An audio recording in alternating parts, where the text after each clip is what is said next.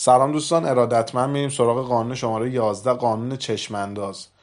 آثار بازاریابی در گستره زمان نمایان می شود هر نوع تخفیف یا حراجی به مشتریان یاد میده که زمانی خرید بکنن که داریم به اونا یه حالی میدیم.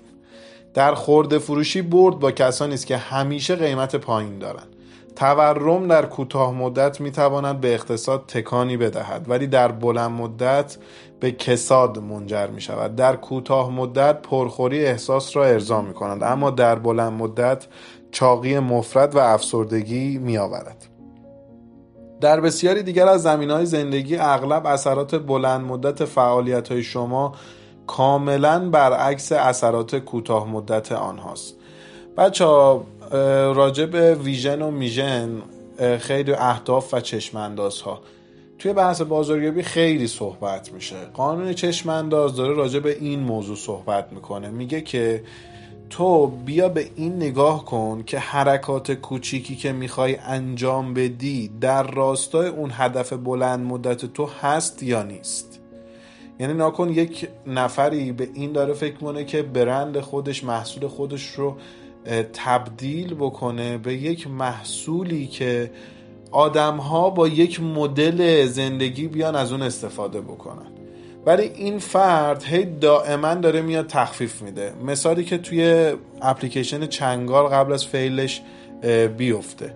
اینکه چنگال دائما کد تخفیف به آدم ها می‌داد.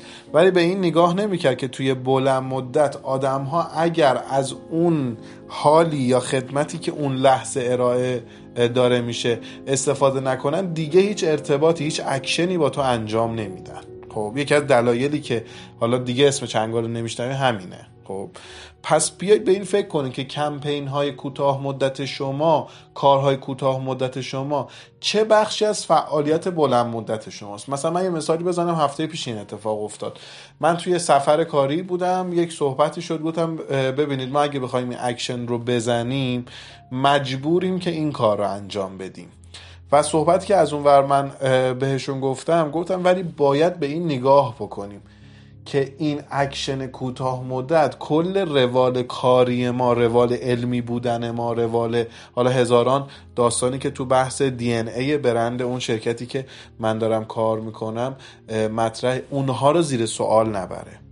و من بخوام این قانون رو مجددا ازش یک صحبتی بکنم اینه که آثار بازاریابی در گستره زمان نمایان میشه. یه صحبتی هم خودش کرده که در کوتاه مدت پرخوری احساس را ارضا می کند اما در بلند مدت چاقی مفرد و افسردگی میاره خیلی مخلصیم.